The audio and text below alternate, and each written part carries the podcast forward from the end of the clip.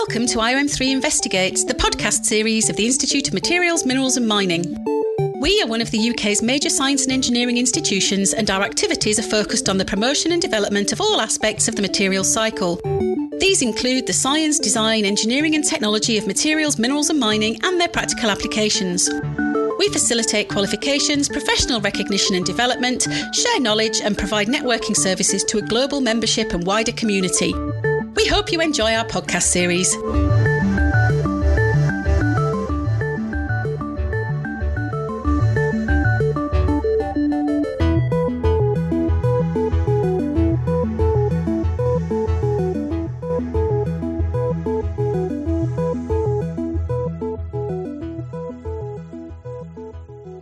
Hello, everyone, and welcome to Materials People, the podcast where we host conversations between materials practitioners across art and design and science and engineering to look at shared materials and see how we all got there. Um, today, I am so, so pleased to be joined by Elliot Roth and Phoebe Lewis, um, two incredible seaweed practitioners who use color as a material. Um, and so, to kind of introduce them, Elliot Roth is the founder of Spira Inc., a B2B food technology company creating plant-based ingredients from spirulina algae. He is a graduate of biomedical engineering from Virginia Commonwealth University, and he is incredibly motivated to solve physiological needs with simple biological design. He is a DIY astrobiologist and writer with extensive entrepreneurial experience and a personal practice and brand that sits at the intersection of social impact, synthetic biology, and food. Elliot is a Kairos Fellow, a seasteading ambassador, and a member of the TFF Next Gen Council for Youth Entrepreneurship. He has spoken at SynBio Beta, South by Southwest, and Thought for Food. Amazing resume. Phoebe Lewis, a product designer developing sustainable products that help restore marine ecosystems and coastal communities. She is a recent graduate of Northumbria University's Design for Industry program, and she currently works at Notpla, uh, a seaweed and plant-based packaging company. She has exhibited at the Surface Design Show 2022 under New Talent and has won the New Designer Color and Design Award and was shortlisted and selected as judge favorite in the 2021 Global Design Graduate Show for her work in seaweed pigments. Within her practice, Phoebe develops pigments from seaweed, expanding her research into the UK macroalgae industry and developing a more comprehensive pigment range uh, throughout her practice. Um, thank you both so much for joining today. Thanks. Thank you. We're gonna need It's you to, to do be that here. intro everywhere. Just getting the shakes out, right? yeah. So I Um, guess to get the ball rolling, um, Mhm. we'll start off by getting a sense of your background. How did you end up here in seaweed? Um, Elliot, you want to take this one? yeah, yeah, I can go. um, so my my first start in seaweed came back in probably 2016, and I was food insecure. I was living in Richmond, Virginia, not exactly like the center of biotechnology or anything like that. So I started doing consulting work, uh, and I had a couple of clients that never paid me. And as a 22 year old trying to get started doing consulting, that's kind of terrible. Um, yeah, so it was either move into my parents' basement or figure things out. Um, I didn't really want to move into my parents' basement, although I did have the privilege and that safety net that I recognized to, to be able to do that. So I started dumpster diving for food uh, to try to make ends meet. I was couch surfing. Uh, turns out that behind the Food Lion, you can get a lot of expired food for for cheap or free. Um, and so uh, volunteered with Food Not Bombs, and anti-war movement to try to kind of like feed myself.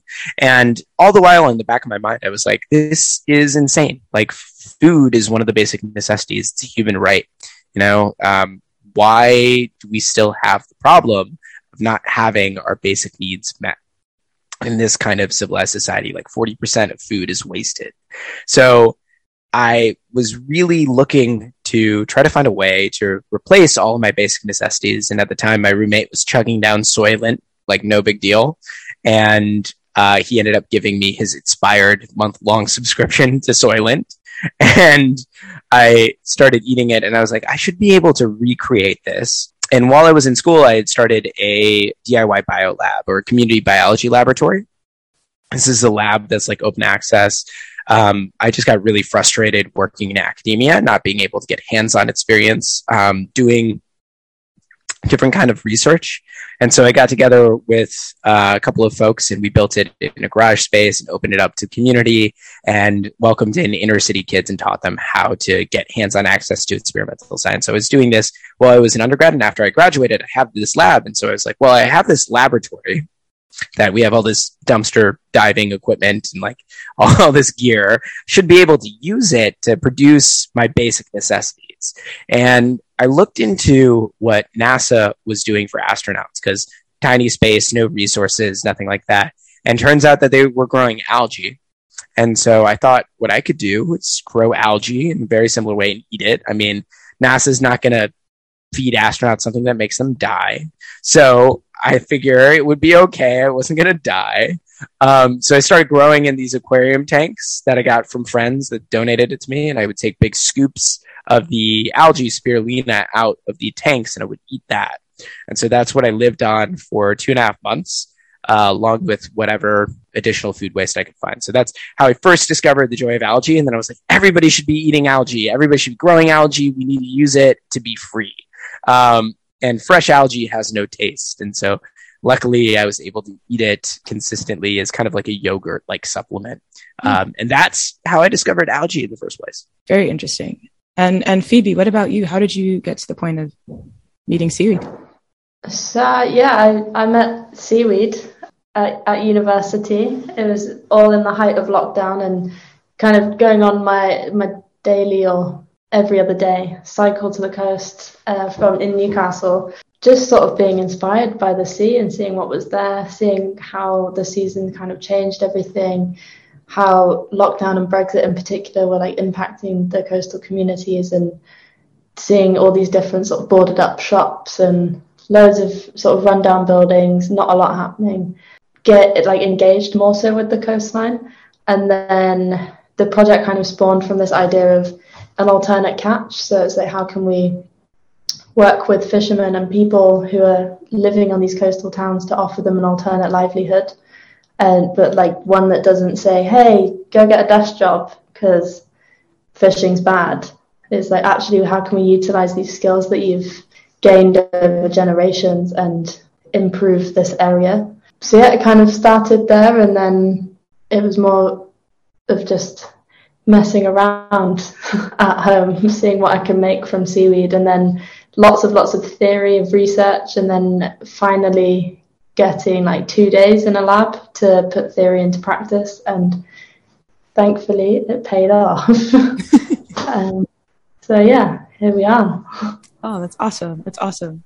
I mean, I think it's really interesting how, from both of your perspectives, there's like kind of a thread of making do with available material. There's a there's a thread of very like DIY kind of building up your know-how like yourself. And I'm I'm curious in this instance, I guess what was your process in that regard in terms of learning more about this material? What were some some of the maybe the the, the weird, wacky setups that you made for yourself in order to get some of these things to work? Oh yeah. Yeah, there's tons. um, well, initially I was I was using these big aquarium tanks to try to harvest enough material and get it out, and and I really only discovered um, pigments and, and other biomaterials from algae after eating it for some time. And so like some of the weirder things that I ended up doing, you have to like filter it out, you wash it, you scoop it out, eat it like yogurt, you can mix it in all kinds of different things.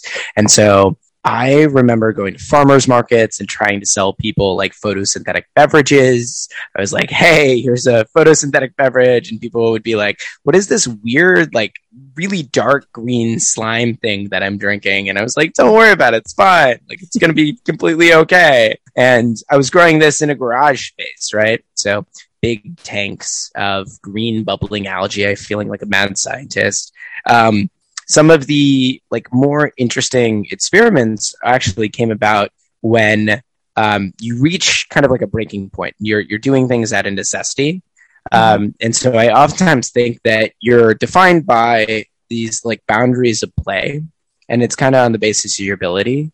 The people with tons of money don't have to experiment or don't have to try hard things because you're able to get access to all kinds of equipment or materials or whatever um, because you have the financing to do it.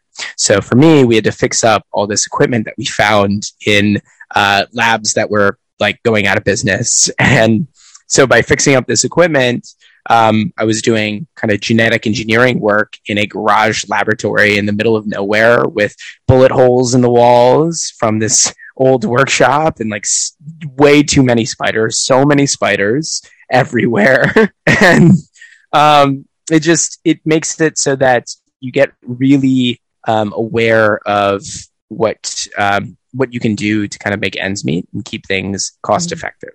Yeah, definitely. Um, for me, I guess I started by trying to recreate the North Sea Mm. in in a tank in in my room, and it failed many many times. And it was mainly just to see if I could grow on a really micro scale my own seaweed to Mhm. then do my tests on and stuff like that, just to see how it grows and how the different links work.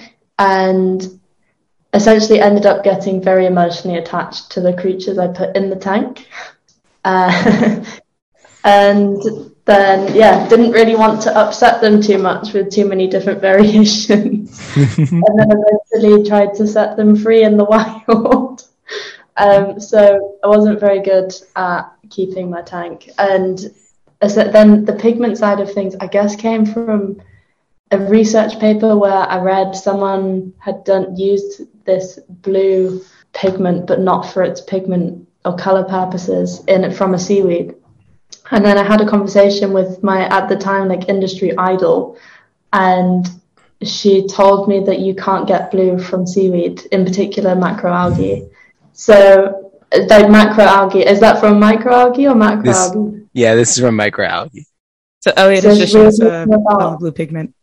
Go. Yeah. Yeah, very beautiful pigment there. Uh, and we were so we were talking about macroalgae, and I knew that the pigment was in one particular seaweed, and yeah, she told me I can't do it. So I spent the following year trying to prove her wrong, and I did. nice, nice. That's Good. so cool. I guess the the way that I kind of came about to pigments was I interviewed everybody who had failed in algae biofuels. So it's it's a cumbersome long route, but um, algae biofuels was a huge topic in the early 2010s, and um, there was over a billion dollars that went into that sector, and none of the companies ended up working. And so I got a National Science Foundation grant to talk to folks, and I interviewed over uh, 250 or so people to Wow. figure out why algae companies had failed. Um, and then presented at the Algae Biomass Summit and got asked not to come back. oh my gosh. I mean, I guess this is an interesting segue into, I guess, a a larger topic within the space within the field is that as more and more kind of companies and people are looking at seaweed and algae and other kind of plant and marine based materials, um, there is this kind of question of scale and manufacture and what the future of these kind of processes would look like. And so I'm curious from your perspective, how do you see this moving forward? How do you see the future of biomanufacturing? Good question. I mean, I think one of the, the key elements that I discovered when talking to all the people that had failed in the past is that you want to um, focus on what what does not take a lot of money to get started with, and then what can you do that starts that sort of positive feedback cycle and positive growth. Um, think of it kind of like Tesla's master plan to transition people to electric cars. You got to have your Tesla Roadster first, and then come down the cost curve. So, like the Tesla Roadster in this case for algae biomaterials might be like Algix Bloom foam that are used for Yeezy sneakers, right? Like that's a super premium product, uh, and it's something where you only need a little bit of algae to get going. Um, part of what's in the back of my mind during all of this as well is how do you set up these systems in a way that it it kind of uh, reinvents the way that we actually produce things. If we're just Mm. using the same way that we go about producing things and exploiting native communities and like really destroying ecosystems by doing this that's that's horrific like we have the ability to reinvent the methods of production Mhm. and so one of the main focuses of my team and some of our stakeholders are working with farmers in particular in developing countries, mm-hmm. and supporting them, paying more than a living wage, doing different things with carbon capture and sequestration. Uh, related to the actual production of microalgal materials. Um, yeah, there, there's a couple of other key like leverage points when it comes to technology. But beyond that, I really think it's important to support farmers and, and really understand local ecosystems. That makes a lot of sense. And and Phoebe, what about your take? I, I mean, I know we've had a little conversation about um, the role of community in your work, and it seems to have been a huge thread as to how you even got to seaweed in the first place. So, so what is your thought on this?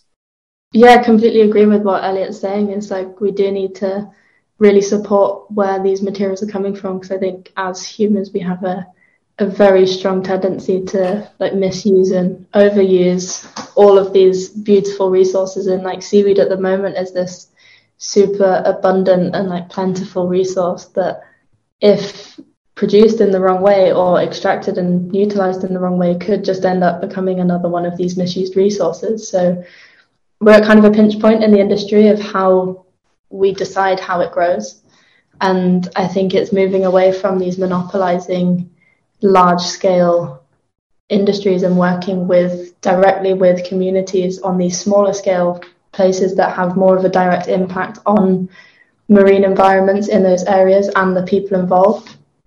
And it's also with in terms of like what I'm doing in the pigment extraction, the methods that I'm using to extract the pigments, they don't make the rest of the material redundant. Mm-hmm. So in extracting pigments, you still have loads and loads of viable material to use so that there's multiple avenues for potential profits to be made in different areas and different industries as well. So it's not limited to colouring. It could be for fibres or textile or any other extracts you can possibly get from seaweed.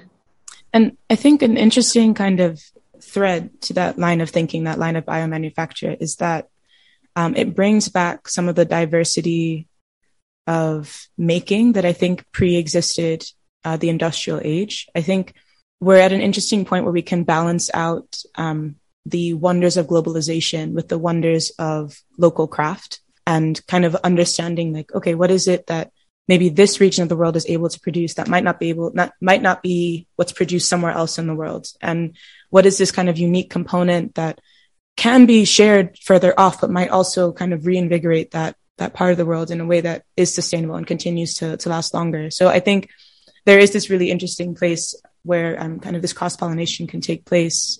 Yeah, and I think your your vision for the future is very inspiring. I'm also quite curious. Where else do you see seaweeds having a potential impact? Because both of you, you we mentioned a bit earlier that biofuels. It was like we tried it, it's not really happening. um, nah. You mentioned there are other kind of components of seaweeds that you work with that could have other uh, applications, some of which that we're seeing now, but where are some other places that you think you, we could take this?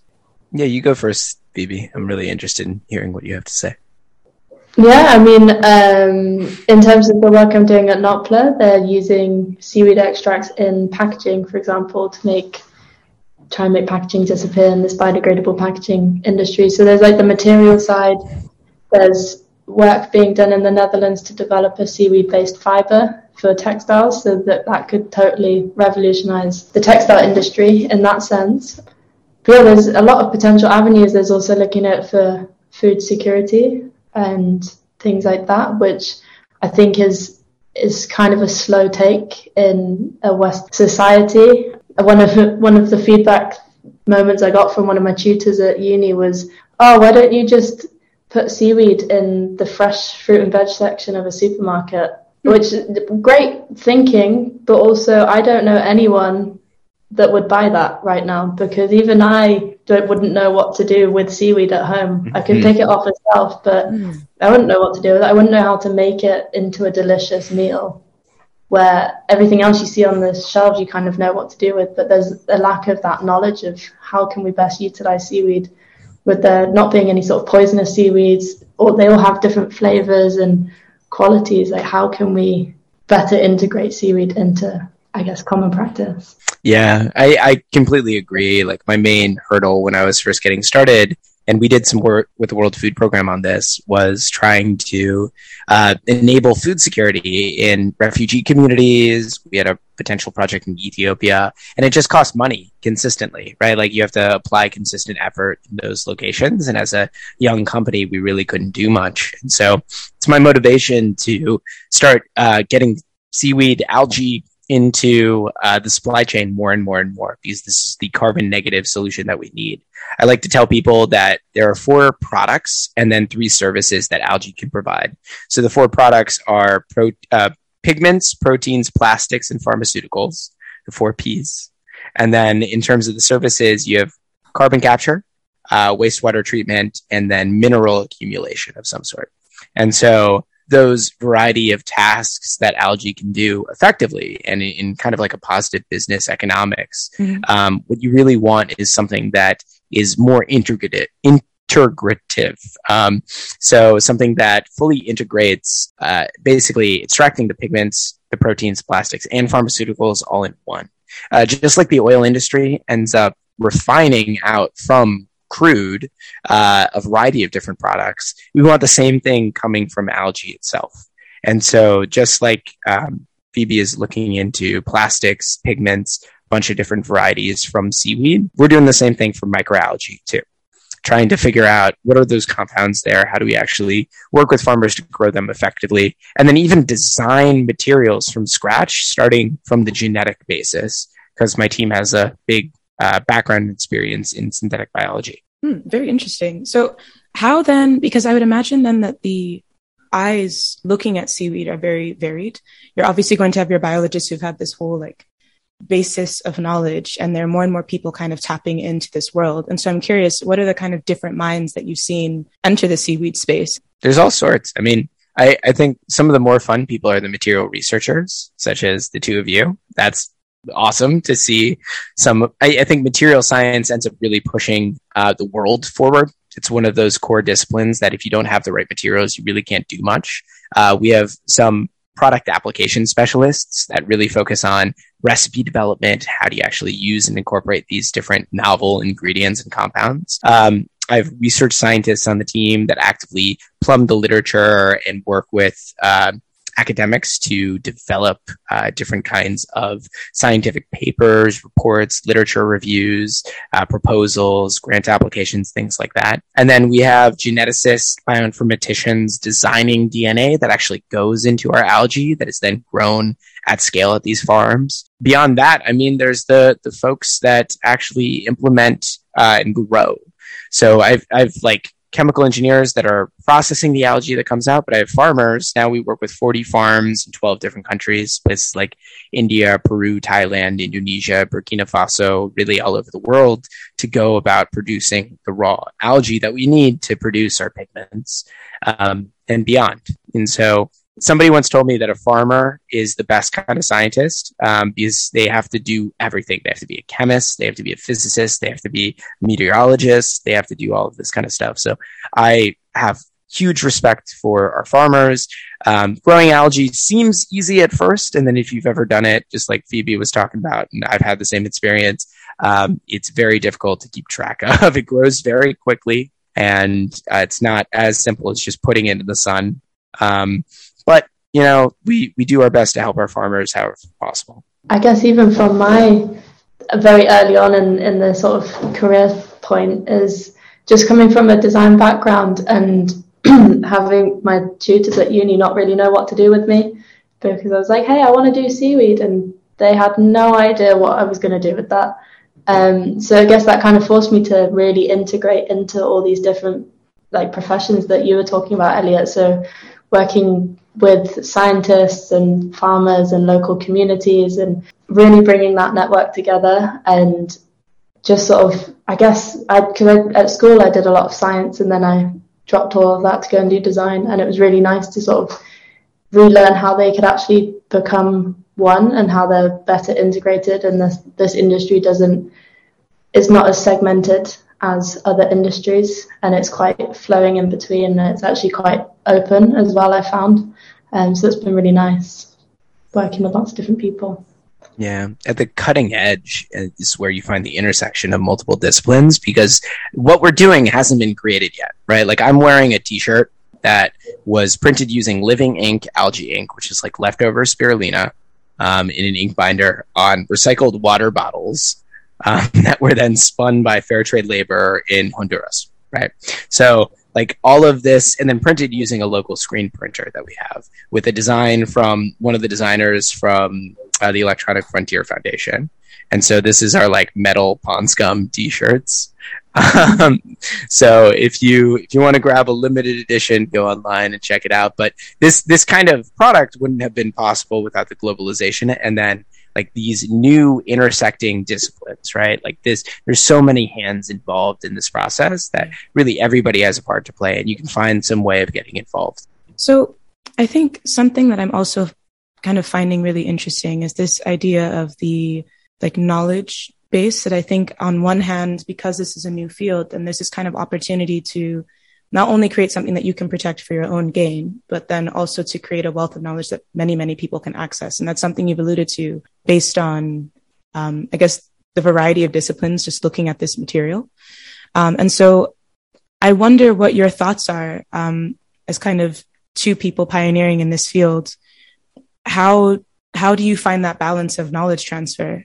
And and is that something that you kind of continue to consider in your own work? yeah, I mean, I think what we're doing right now is we're building kind of like the foundational underpinnings. Like, if you could draw analogies, and this is old and tired, this is the homebrew computer hacker club of the 1980s, right? But for biology, like, what is the biocomputer in this sense? And what we're trying to do is build foundational understanding and knowledge. And when we onboard people on board the team, um, what we're trying to do is communicate it really effectively so that um, you don't have a really long on ramp to actually understand what's going on and how to use the material. You can jump right in and experiment. I think part of my ethos has always been democratizing science and the tools mm-hmm. of uh, creating entrepreneurial opportunity. And so opening those up in such a way that anybody can get access to. I think I imagine a world where in the future, all of us are playing with DNA. All of us are going about growing algae in our own home. All of us are kind of fiddling with these different materials and being able to incorporate incorporate them in our daily practice and understandings. And so, um, yeah, lowering that bar, communicating effectively, making it so that we're building those foundations right now.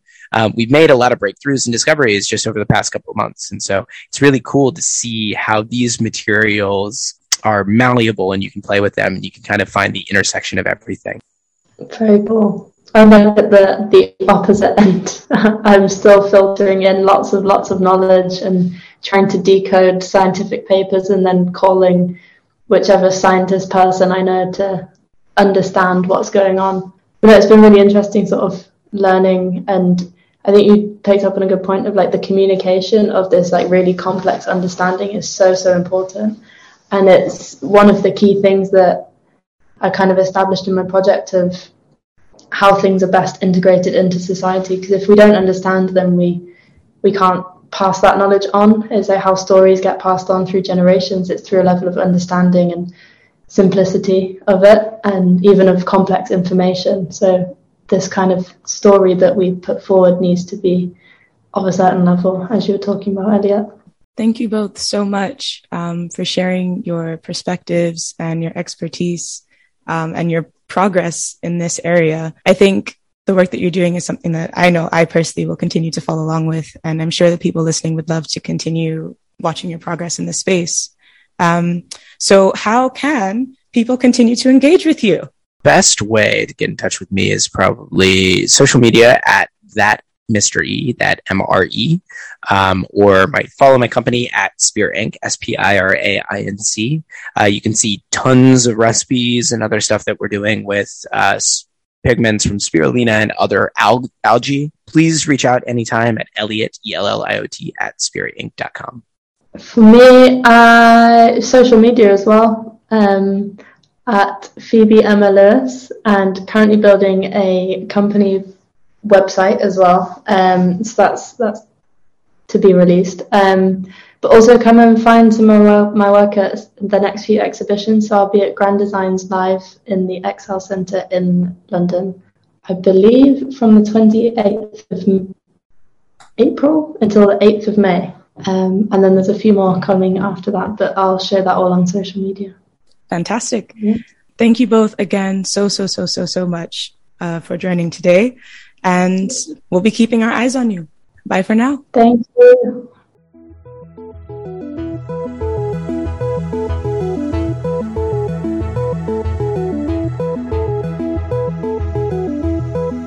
For more information about us, visit iom3.org. Or to keep up to date with our latest news, follow us on social media using at IOM3 on Twitter and at the Institute of Materials, Minerals and Mining on LinkedIn. If you're interested in our upcoming podcasts or want to get involved, please subscribe to hear more from us through Apple, Google Podcasts, or Spotify.